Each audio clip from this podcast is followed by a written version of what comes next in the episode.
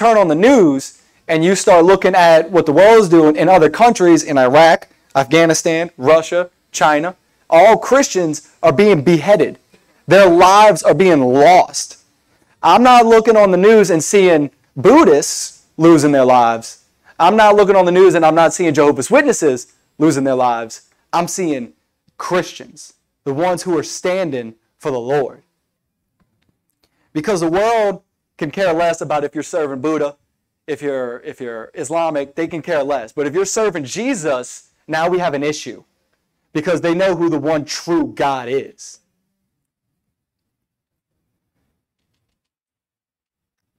See, the world thinks that we're the problem. They think that Christians are the problem.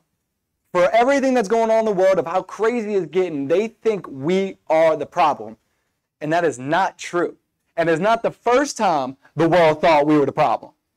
Because in 1 Kings 18, 17, King Ahab said this to Elijah. He said, when he saw Elijah, he said to him, Is that you, you troubler of Israel? See, in that time, King Ahab thought everything that was going on around him, the drought, the reason why there's so much weirdness going on in Israel, of why there's so much anarchy, is because Elijah was still alive. He thought that Elijah was the reason. If we just kill him, everything's going to be fine. That's just like the world today. The world today is thinking if we could just kill all the Christians, we should be good. We should be on one agenda, one order. And that's what they're trying to do. They're trying to get the one world order. And in order to do that, they have to kill us all first. But we're not the problem. We're the solution to the problem.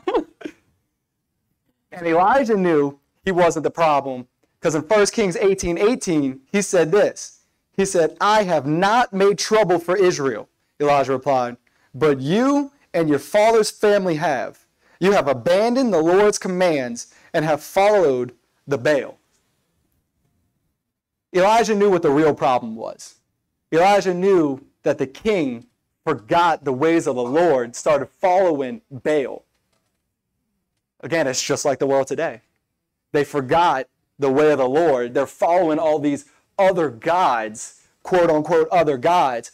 And now we're seeing the result of that. We're seeing the result.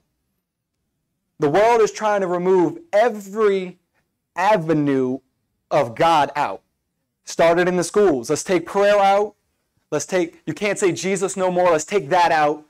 They're trying every avenue to get rid of us. They're not trying every avenue to get rid of their gods. It's our God they're trying to get rid of.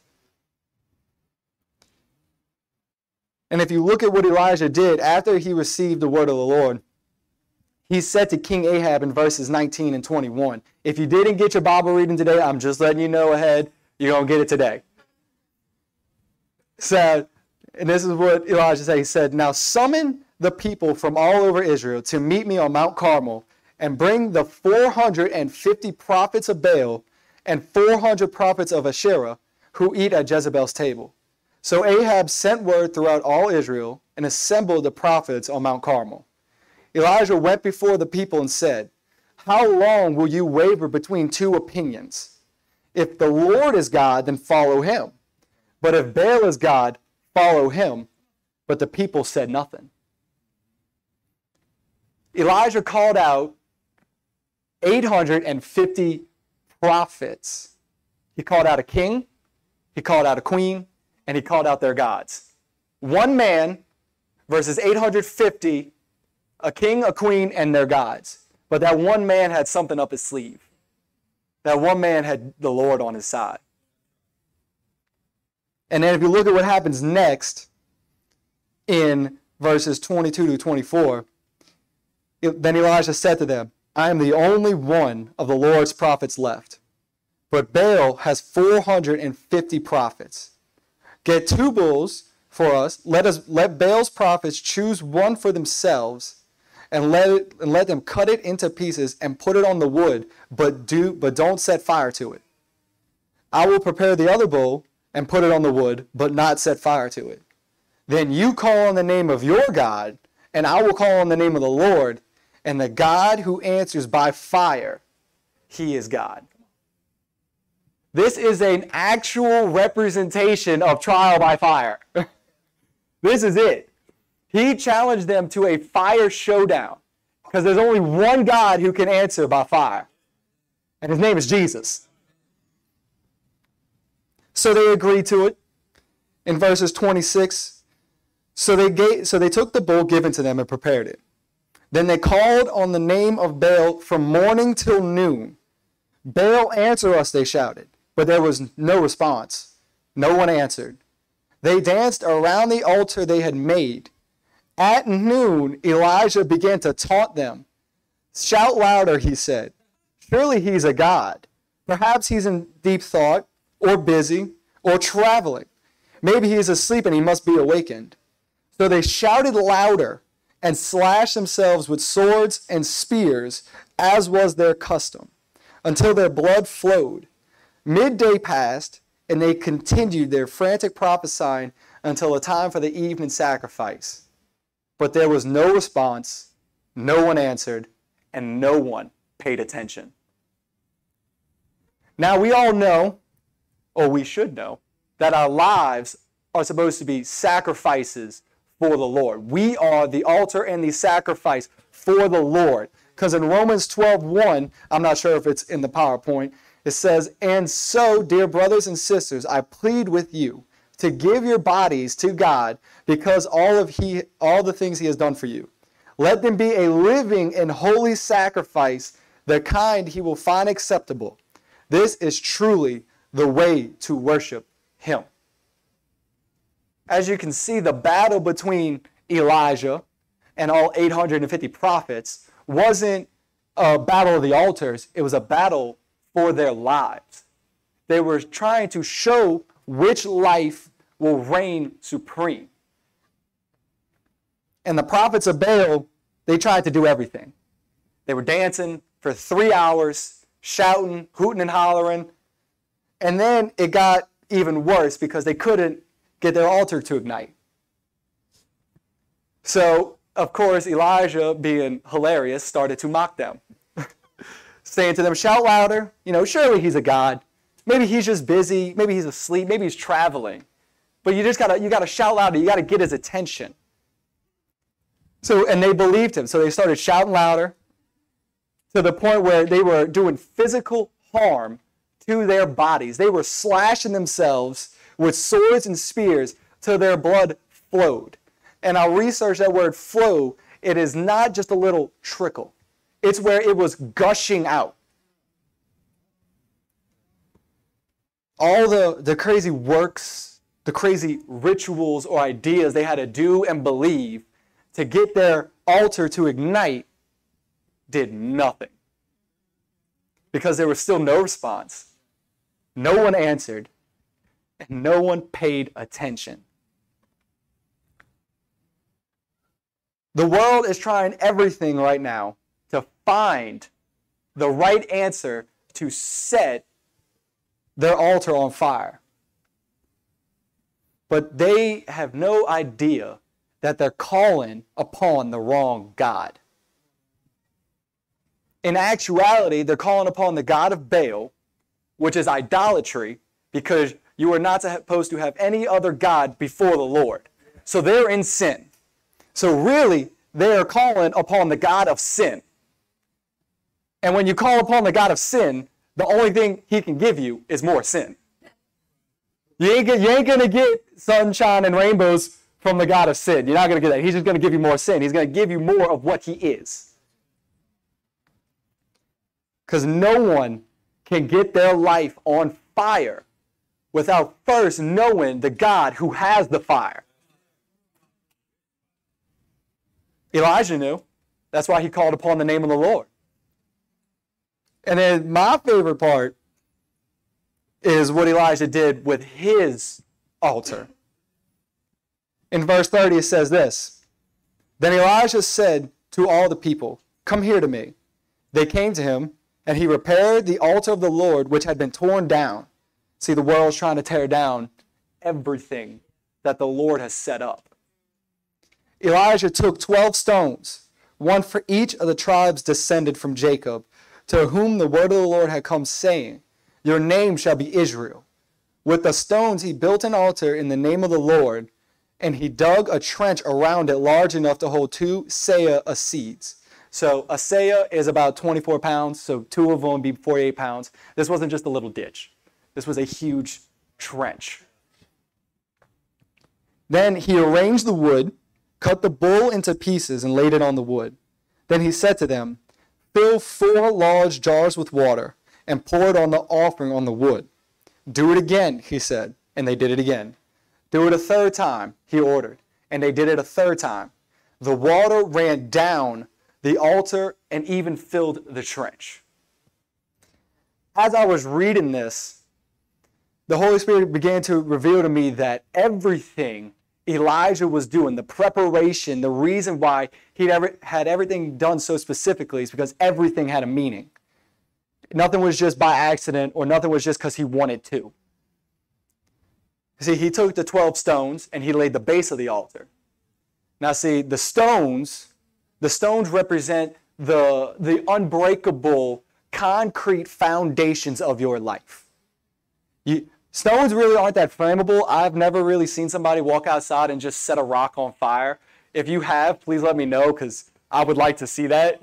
But I have never seen a stone just magically set on fire because they're really not that flammable. Those are the beliefs that are our core beliefs, whether of God or not of God. They could either be the beliefs of you believe who God said you are, or they can be the beliefs of, oh, I was just born this way oh, well, you know, my whole life no one told me that they love me, so I guess I'm believing I'm not lovable. When really the Lord says you are loved beyond all measure because he sent his son to die for you. They are the beliefs that really define who you are, the unshakable, unbreakable beliefs. But then on top of that, you got the wood and then you got the meat. So those two, they represent the things that really are flammable in your life. You can set flame to wood. You can burn meat. Those are the things you really don't mind giving up. Those are the things that if they were to burn, they wouldn't hurt you. You really don't mind giving them up. It could be, you know, a recent offense that someone had. Maybe they said something and it just rubs you the wrong way. You don't mind giving that up because if you do, it's not going to hurt you. Those are the things on top, the surface level material that everybody sees. Where if you were to set fire to the altar, they're seeing, oh man, that, that person's burning for the Lord. Look, look at the fire they got. That person's burning. But then, then he did something. Then Elijah had them dig a trench around the altar. See, that trench represents a separation between your life and the world around you. See, you're not supposed to separate yourself completely from the world because then what good are you? Yes, you're meant to be separated in a holy standard, but yet we're still living in the world. We are, we're in it. You can't separate yourself from the world. That's only when you die. Now, see, that altar is there and that trench is there because as it separates you, it's to stop anyone from getting too close to your altar. It's to stop them from looking and messing up the altar because right now it looks very good. Right now, you got your stones laid, which is the base. Then you got the wood and you got the meat. It looks very, very pretty. It looks like a very easy altar to set on fire. So you dig the trench around because you don't want nobody messing with it. I like how it is. It looks good. Don't touch it. So everything's going good, and then Elijah had them do something that every, that baffled everybody's processing thought. He had them do this in verse 33. He said to them, Fill four large jars with water and pour it on the offering and on the wood. Do it again, he said and they did it again. Do it a third time, he ordered, and they did it a third time, where the water ran down the altar and even filled the trench. So I was researching this because I wanted to figure out how big was a large jar. It's not just a like a little large kitchen jar, maybe that big. A large jar back then is equivalent to a 55 gallon drum now. So you got to think of it 55 gallons of water, four of them, approximately 220 gallons of water. Not just once, not just twice, but three times. 666 gallons of water was poured onto this altar. Some versions of this scripture say that the water drenched the altar. When something is drenched, that means that the water has now soaked to the core of whatever that object is. It's no longer surface level. It is now soaked to the middle of it. And the water filled the trench. See, so the water, of course, you can't set fire to water. Water puts out the fire.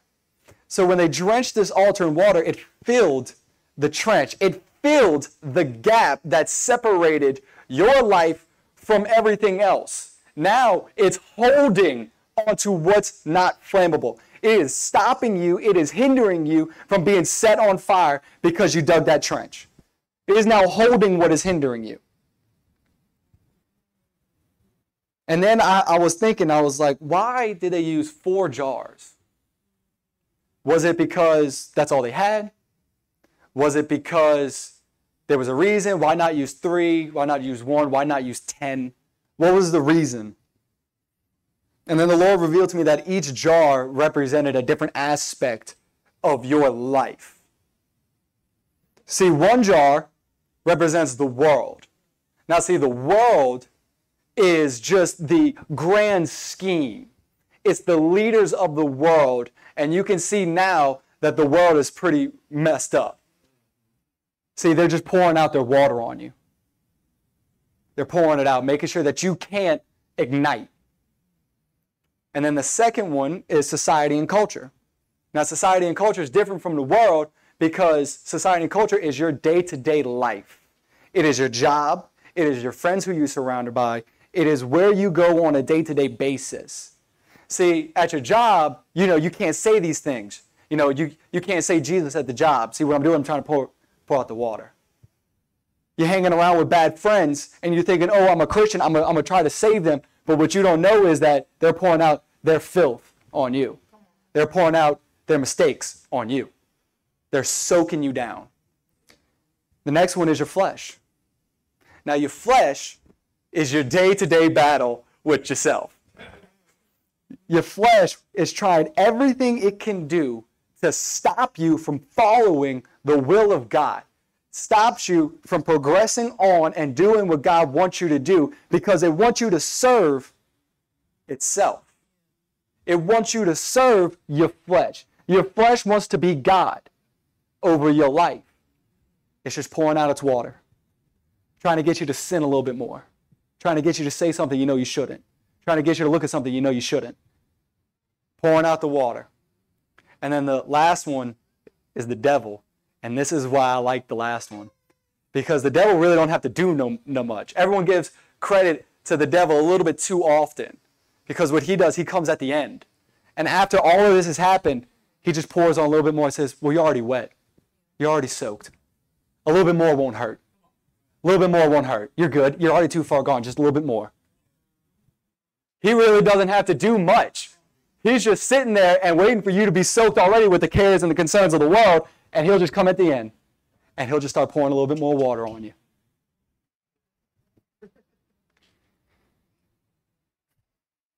See, and what he's doing, he's actually pouring more lies. That's all he, he's a father of lies. He's just pouring out lies. You're too far gone. That's a lie. No one's too far gone. You're already, you're, you're too wet. You're too soaked. It's okay. No, no, you're not. The Lord can still set you on fire. I hear this one a little bit, a little bit too much. What a waste. He'll come, he'll come on and be like, what a waste. What a waste of an altar. What a waste of material. He's just pouring his water out. Elijah had them do this to prove a point. And if you look at what happened in this, because you know, of course, the, prophets of Baal were trying everything. They were trying everything physically that they can do. And the prophet Elijah did this in 1 Kings 18:36. Said at the time of the sacrifice, the prophet Elijah stepped forward and prayed, Lord, the God of, of Abraham, Isaac, and Israel, let it be known today that you are God in Israel, and that I am your servant and have done all these things at your command. Answer me, Lord, answer me, so these people will know that you, Lord, are God, and that you are turning their hearts back. Then the fire of the Lord fell and burned up the sacrifice, the wood, the stones, the soil, and licked up all the water in the trench. When all the people saw this, they fell prostrate and cried, The Lord, He is God. The Lord, He is God. See, I counted the words. Elijah prayed 58 words. That's probably less than a minute prayer. Maybe, I don't know, give or take a minute. When the prophets of Baal were spending over three hours and they couldn't do nothing. And you see, not only was the meat and the wood burned, not only was it just the surface level stuff that was burned, the stuff that is flammable, but the stones, the things you thought were unflammable, were consumed. The soil under the altar was consumed. And it licked up all the water in the trench. See, that's the fire that defies defied all expectations because everyone was looking at that altar saying, There's no way that that can be lit. There's no way. And the Lord's like, Watch me defy that. Watch me set it on fire. And then if you look at the situation, he was in the worst situation possible a drought, and fear for his life. The only one of the Lord's prophets left threats all around. He didn't stop.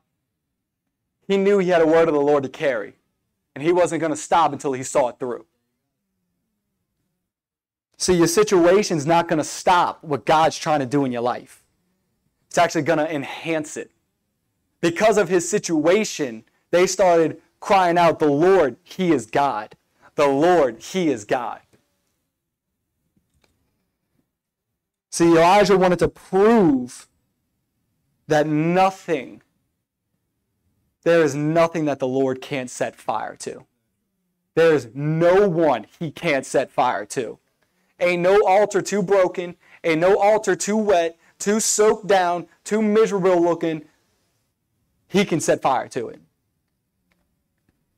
Because, see, nothing is ever going to be left when the fire of the Lord falls. Everything was consumed. So there is no remnant of the past. There's no remnant of what was before. So anyone can't say, well, you know, there's a little bit left here. No, no, no. It was all gone. The water was gone. The soil was gone. The stones, the wood, the meat, everything was gone. So that no one can say anything about the altar saying that, you know, there was a little bit, there's a little bit of the world left on you. No, there's not. My Lord burned it up. Because behold, I'm a new creation. The old things have passed away and the new has come.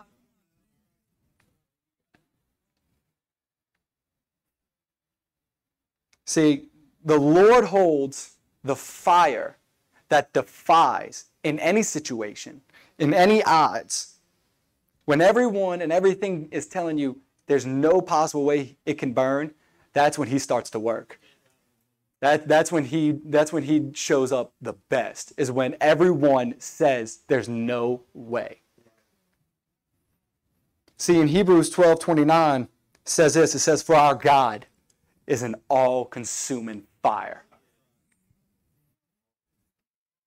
And since our God is an all consuming fire, whatever it touches has no other choice but to burn. Because, see, nothing can stop the fire of God. See, it doesn't matter what is thrown on your altar, it doesn't matter how much water is on it, it doesn't matter how pretty it looks. As soon as the fire of God touches it, it's burning. And then I want you to look at what happened to the people who witnessed this in verse 39. It says, When all the people saw this, they fell prostrate and cried, The Lord, He is God. The Lord, He is God. When you set when you're set on fire, it's not for you. You're not just supposed to stay there and just burn. See, your fire is meant for everyone around you so they can see that the Lord did this. So that they can see there's only one God, and He's the God who answers by fire. They see the unimaginable. The people are, are witnessing God do the impossible. They're going to realize that the Lord is the King of Kings, the Lord of Lords, the one who is the only one who is able to answer by fire. And that's how the people will know that our God is the true God when they see a living soul set on fire. But just as Pastor Carl was talking about last week, how the spirit of fire needs to hit the church, it needs to hit this church. Because there's a whole world happening that have never seen the fire. And as the church, we need to start praying for this. Like, Lord, set me on fire. Lord, set me on fire so that the others can see. Because when Elijah prayed, he said, So prove yourself to be the Lord so that their hearts can turn back. Because when Elijah prayed, the fire didn't consume the Baal's prophet's altar, it consumed his. First, it needs the fire God needs to consume your life, and then the other people will witness it and believe that the Lord is the one true God. That's the fire that defies. Defies all odds, all expectations. And when believers are set on fire, true fire, that fire is seen brighter than ever before because that fire will be the light in the darkness for the people around you.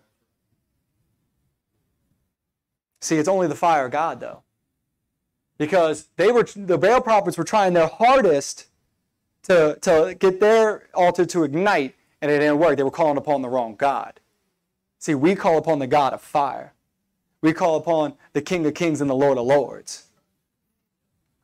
And I'm going to close with this, with this question. Are you calling upon the right God? Are you calling upon the God who answers by fire? Or are you calling upon a God you think is going to answer by fire? Hallelujah. Stand with me.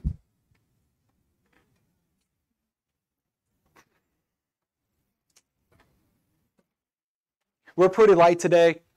Don't really bother me. I'll preach to anybody, even if it's just one person.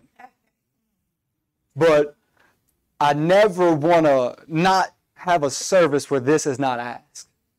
If you have never called upon the, the God who can answer by fire. If you're looking at your life and you're thinking to yourself, I think I've been calling upon the wrong God. Well, today is your day.